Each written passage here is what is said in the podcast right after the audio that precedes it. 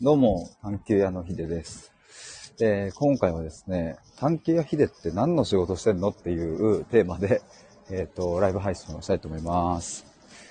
あの、ま、ここ最近いろいろと、あの、対話の企画、12月中にですね、あの、3回、90分の対話3回で、まあ、1万5000円で、えっ、と、その企画やってますみたいなのを、はい、発信したりですね。あの、あ、その、ちなみに企画についてはぜひ概要欄にリンク貼っておくので、アーカイブ聞いてくださってる方は覗いてみてほしいんですけれども、あの、ま、いろいろ発信してるんですが、で、結局何の仕事してんのっていう、あの、話をちょっとしようと思います。あんまり仕事っていうところにフォーカスして話したことが、そういえばあんまりなかったかもなと思って、そんな話をしたいと思いますが、あ、愛子さん、エステお疲れ様です。先ほどありがとうございました。そうなんですよ。あの、僕今、あの、チョコザップ、ジムに行ってきてですね、なんとそのジム、セルフエステみたいなものがついていて、えまずセルフエステを20分くらいやって、えーその後ランニングマシンで走り、今日はですね、下半身中心のトレーニングと決めていて、基本的に交互に、えっ、と、上と下とやってるんですけれども、今日は下半身中心でやってきました。で、今、あの、家に戻っているというところです。っていう、まあなんかよくね、日中とかも配信してるし、こんな感じでジム行ったりしてるし、結局お前何してんのっていうのって、あの、割と疑問に思ってる人もいるんじゃないかなと思って、えっ、と、話したいと思います。あの、まあ、いろいろですね、そう。これちょっと話しづらいなっていうのがあって、何かというと、なんか結構この1年で、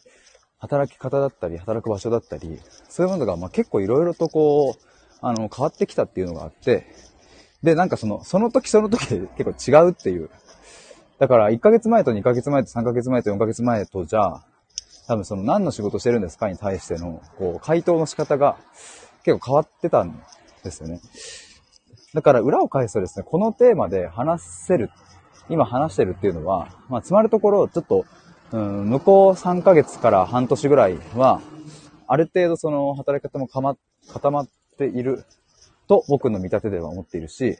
えっ、と、ここを伸ばしていきたいっていうのも見えてきたし、だから話せてるっていうのもあるんですが、今ですね、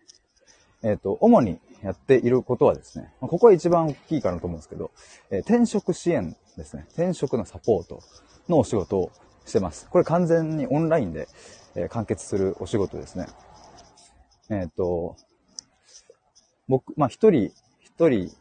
一人の、まあ、僕は、えーまあ、トレーナーみたいな、その、まあ、いわゆるコーチ、コーチングで言えばコーチクライアントのコーチ側みたいな話ですけれども、一人の人の転職をもう一から伴走するっていう。それを今担当してるのが4人います。その受講生の方が4人いて、えーその4人それぞれの、うん、と転職をサポートすると。で、えっと、皆さん全国各地にいらっしゃって、その受講生さんは、あの、あ、それこそ広島の方もいるし、いろいろね、あの、愛知県とか、あの、東北の方もいらっしゃるし、いろいろなんですけど、そんな方とですね、オンラインで、えっ、と、もう一からやっています。これが結構だから中心に、うん、動いている感じですね。愛子さん4人担当されてるんですね。知らなかったです。確かにね、あんまりこう、この仕事っていうテーマで話したことなかったですし、そうなんですよ。愛子さん全国なんだ。そう、全国にいて、えっ、と、で、まあ、これそうそう、ちゃんと言っとくとですね、これは、あの、あくまで僕のサービスではないですね。僕のサービスではなくって、えっ、と、もうこれ業務委託で、えっ、と、お仕事を受けてるっていう感じです。僕が作ったものではなく、うん、もうあるサービスの中に僕は、えっ、と、転職支援をする側のトレーナーとして、一応業務委託の契約を結び、で、僕はその4人を担当しているっていうことですね。愛子さんびっくりって。そう、ちゃんと話すことないですもんね。そうそう。でもね、あの、すごく、あの、僕超楽しくって、この仕事は。てか、まあ何をしてるかですよね。その転職サポートって。何をしてるかというと、えっ、と、まず、自己分析から入ります。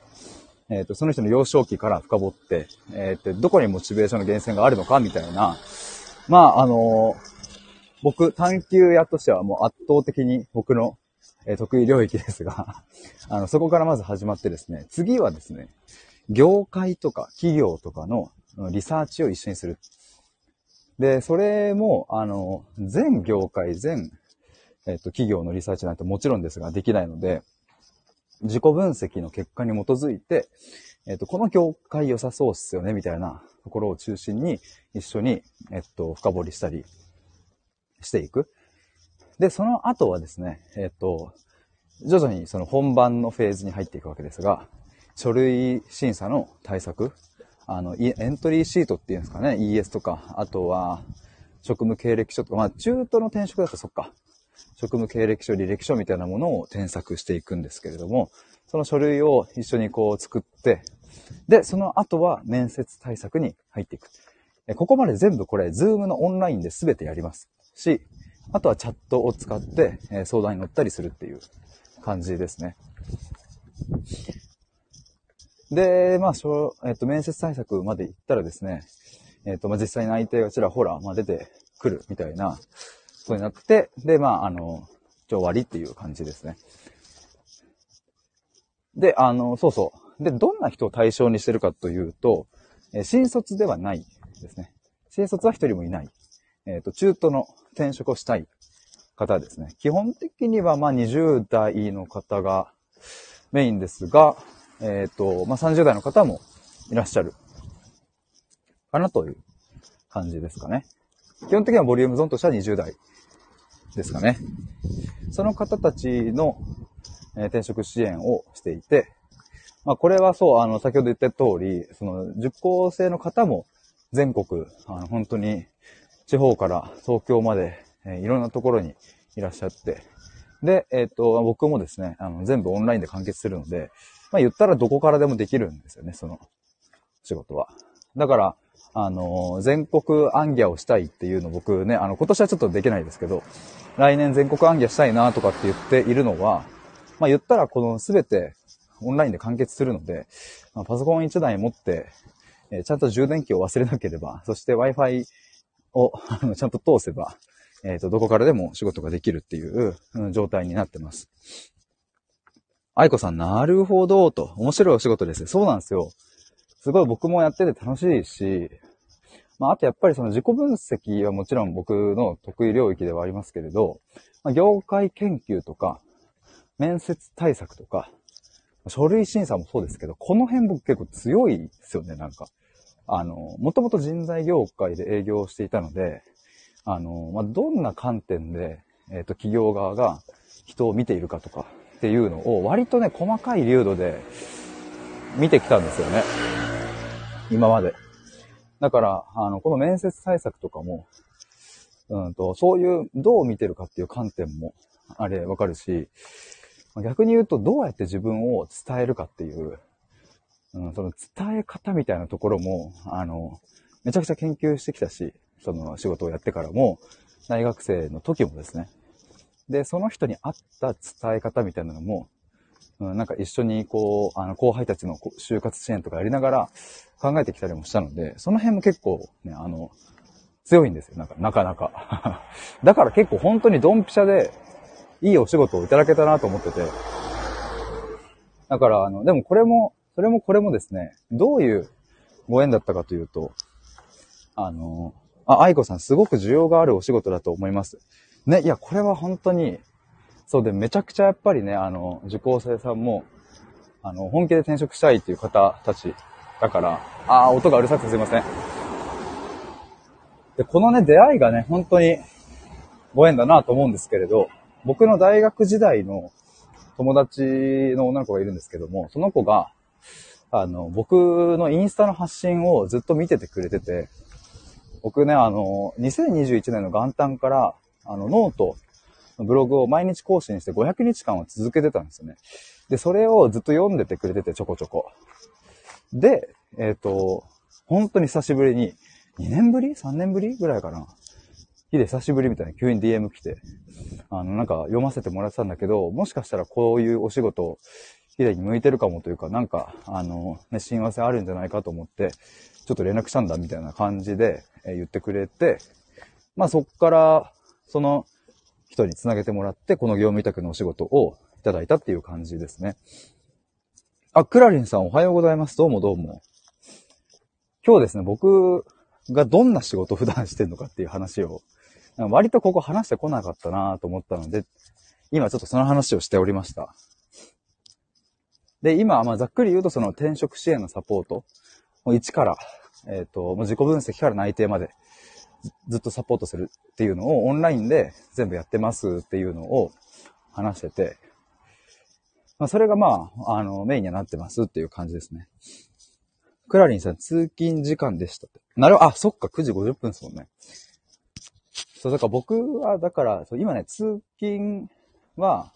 あ、そう、それで言うと通勤は今はしていなくって、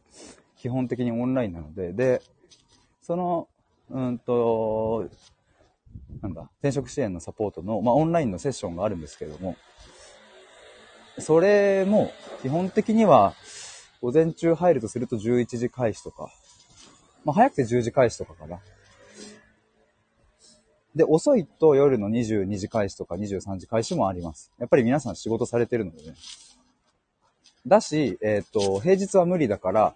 えー、土日でお願いしたいっていう方もいらっしゃるので、だから基本的に僕はその、えっ、ー、と、月曜日から金曜日と土日っていう区切りはもうない感じですね。土曜日にセッション、その担当の受講生さんとセッションが2つ3つ入る時もあるし、だから、あの、土日完全オフとかでもないっていう、そんな状況で働いております。まあ、っていうのは、これはさっきも言ったんですけど、業務委託で受けてるお仕事なので、あくまで僕が作ったサービスではないっていう、業務委託契約を結んで、僕はその、えっ、ー、と、受講生さんをサポートするっていうお仕事をしてますっていう。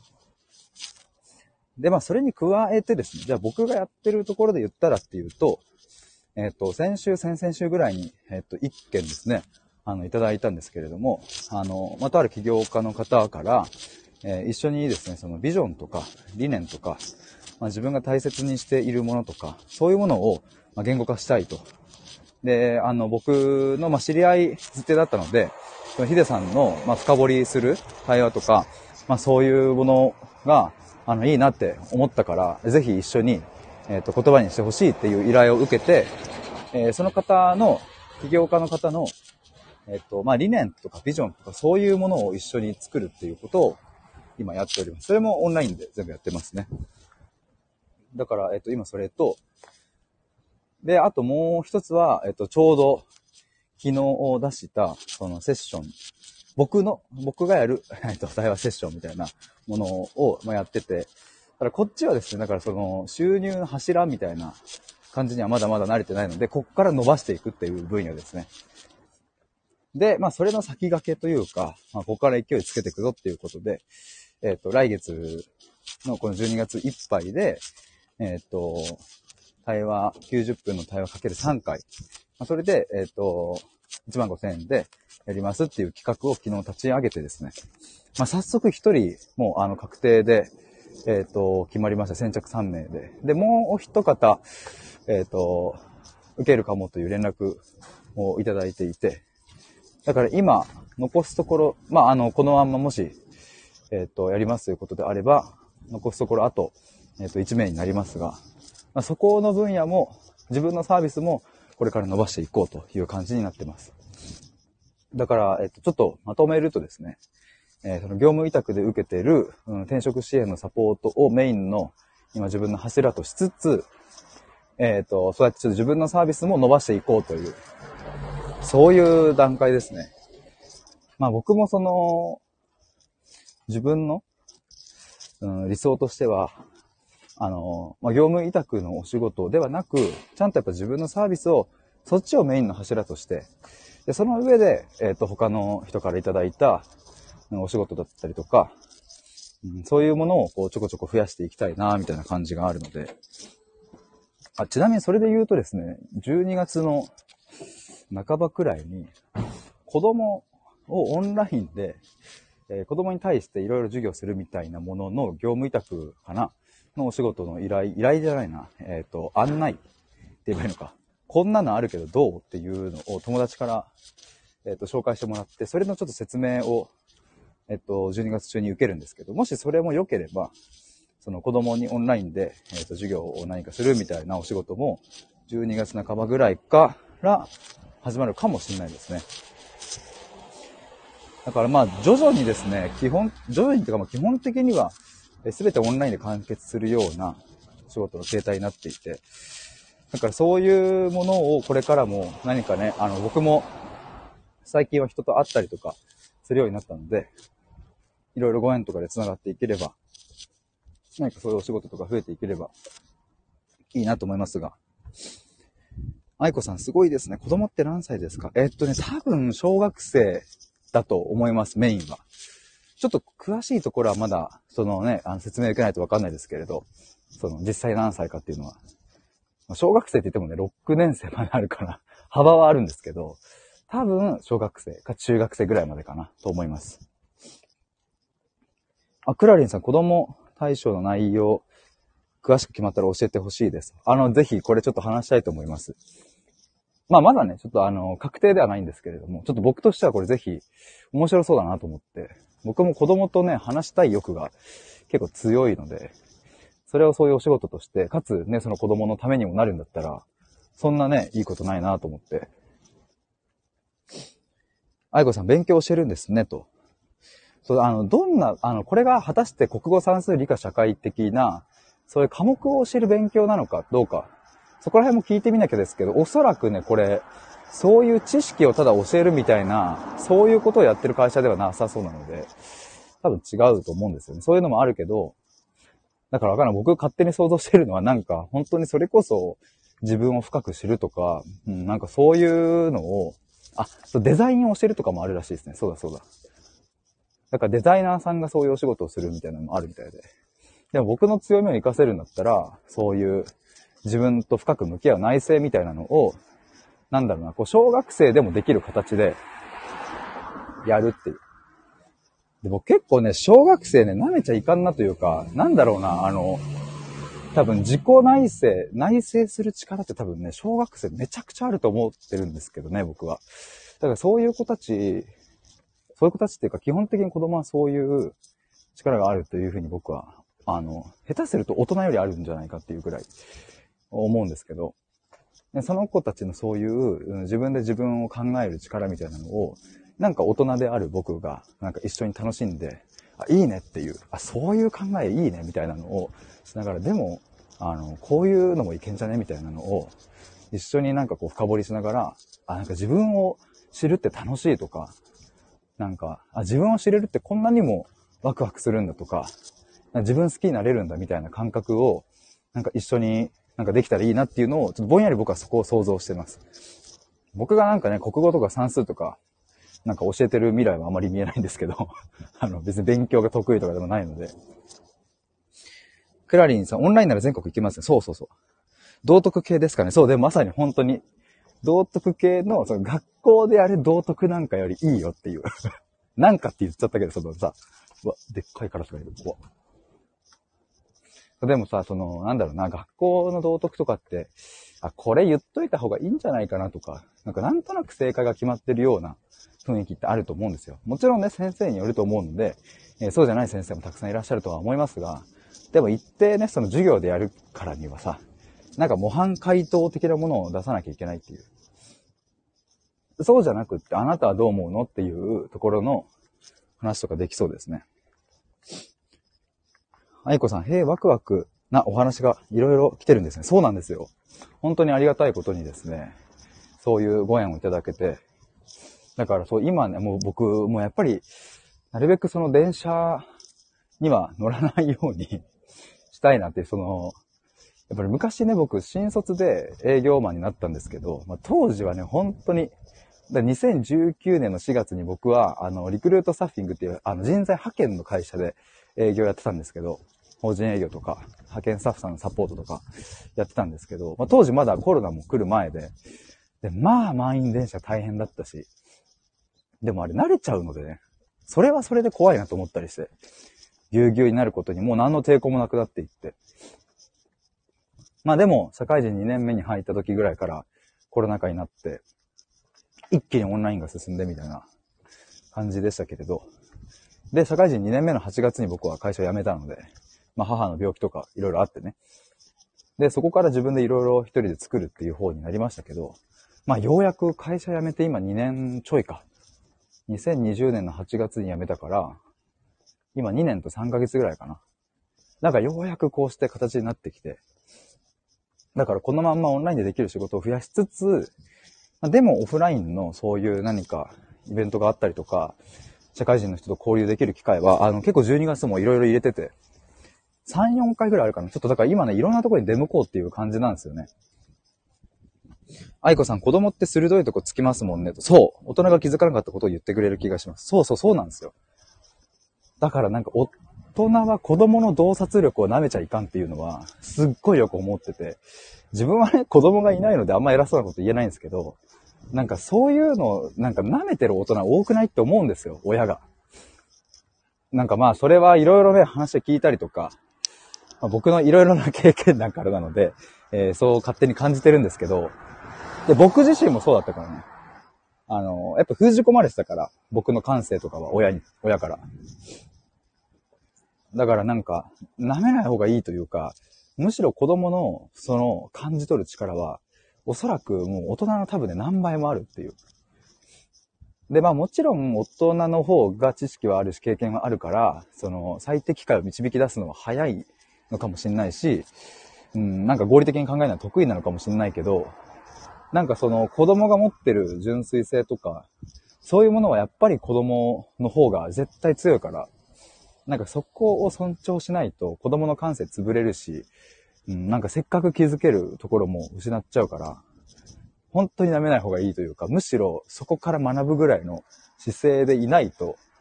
なんかコミュニケーション難しくなるよなっていうのは、僕が子供の頃の経験からも、親に対してそう思うし、今ね、今振り返ると。まあ僕もね、子供がまだいないので、なんか全然偉そうな感じで言えないですけれど。でもそれはすっごい感じるんですよね。あ、こんにちは。あの、近くの知り合いです。こんにちは、とか。こんにちは、あの、今、知り合いが車の中に乗り込もうとして、あ、この車の音が知り合いですね。お知り合いに遭遇しました、今。ちょっとなんか恥ずかしいですね。こんにちは。ちょっとこんな暑苦しい話を朝っぱらからしてしまいましたが、まあまあ、今そんな感じでお仕事をしてまして、えっ、ー、と、で、ちょっとこれからですね、その、まあ、業務委託のところは、あの、まあ、これからもちろんね、自分の、まあ、今の段階ではこう柱になっているので、えー、そこを今は、こう、ちゃんと、あの、安定的なベースとしつつ、えー、自分の挑戦、自分のサービスを作るとか、まあ、あと自分でその、さっき言った子供との、まあ、これもね、業務委託になるとは思うんですけど、こう自分がワクワクするようなお仕事とかも増やしていきつつ、なんかいくつか、こう収入の、あの、収入源があるような形で、分散させていきながら、いろんなお仕事をできたらいいなと思っています。まあ会社員じゃないのでね、当時、その、あの、まあ企業に勤めていた時はさ、やっぱり保険だったり、あの、いろいろそういう部分の優遇ってやっぱね、すごいさすが企業ってすげえなって思うし、今だからこそそういう税金面とか、ちゃんと考えなきゃいけないので、当時のそのね、社会、会社員時代っていうのは、何も考えてなかったですけど、勝手に天引きされてね、勝手にその分の手取りが入ってくるので、でもなんかね、あの、当時の方がだからそういう意味で言えば、あの、税金とかは安く済んでたわけですが、まあでも、なんだろうな、自分の中での意識というか、僕は税金を払っているんだっていう意識がちゃんと芽生えてるっていう。あの、これ結構でも大事だなと思います。だから上手くなってるなと思う。その会社員で、その最初に、その、給与、額面の給与から、そのね、あの、税金とか抜かれてから手取りで入るわけじゃないですか。で、そうするとさ、まあ僕も当時そうだったけどさ、あの、税金のことなんて1ミリも考えないで済むんですよね。まあ、それは楽だし、だって年末調整とかやってくれる部署がいて、まあ僕の会社はね、そこそこ大きかったので、もう完全にそうやってこう分担されてるわけですよ。確定申告とか自分でしなくていいし、とりあえず何も考えずに働いていれば、勝手に税金を払ってくれて、えー、勝手に自分の手元にお給料が入ってくる。でもそのお給料が一体どういう仕組みで、えー、なんでこのお給料なのかまでは考えない。あ、この金額ねっていう。あ、ボーナス入ったっていう。で、まあそうする、それはそれでね、すごく、あの、仕組みとしては最強だし、えっ、ー、と、煩わしいことやんなくていいので、他のことに集中できる。もうこれは間違いないから。だからサラリーマンやりながら何か自分の好きなことやってる人とかってほんとすげえなと思うんですけど、だし一番なんか最最強だなと思うんですけど。まあでも、やめて、その自分で税金を払ったりとか、うん、なんかね、あの、あ、これは、この支払いは ちょっときつそうだからちょっとこの時期にしようとか、まああと確定申告とか自分でやったりして、あ世の中はこうやって一人の人間から税金を取り、その税金によって、いろいろ社会保障費回したりとか、いろんなね、行政が使ってなんかここに、これぐらいの金額を使おうみたいなことをやってるんだなとかって思うと、まあ、払ってる税金は会社員時代よりも、その、まあ、多くなってる。その保険料とか、まあけれど、まあまあ、まあその分のいろいろこうね、オンラインで自由に動けるとか、うん、何かこう、なんかうざい上司がいないとか なんかその、出社しなきゃいけないとか、まあそういう縛られるものはないので、まあその辺はトレードオフだなとは思いますが、まあまあでもなんかそんなことも感じております。やっぱ気づいたらもう26分話してなので、あ、なのでじゃないですね。まああの、基本的にだから僕は今の働き方、あ働く場所というかね、あの仕事としてはそんな感じで、で、基本的にまあ10時、朝の10時ぐらいから、まあ稼働スタートしての、まあ、夜はちょっとなんかもう、あの、遅い時間までやってますが、まあ、ちょこちょこ自分で、なんか、あの、ウクレレ弾いたり 仕事以外の、なんか、あの、YouTube 見たりしながら、あの、ちょっと合間の隙間時間を、なんかそうやって休みつつ、やっております。っていうことでした。ということで、愛子さん、クラリンさん、最後まで聞いてくださりありがとうございます。他にも潜って聞いてくださってる方、ありがとうございました。なんかまたこの自分、今の仕事何してるのかいは、もうちょっとなんか、あ、愛子さんも、クラニさんありがとうございます。もうちょっとまたやってみたいなと思いますし、なんかね、いろんな仕事増やしていきたいなと思うので、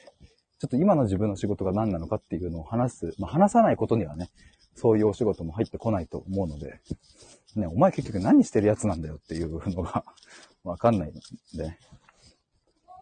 クラリさん仕事行ってきますと。ちょうどいいタイミングですね。僕も今、いろいろ家の周りをうろうろしながら、不審者になりながら、家に着きました。ということで、ありがとうございます。頑張りましょう。まあ、いいか、お疲れ様です。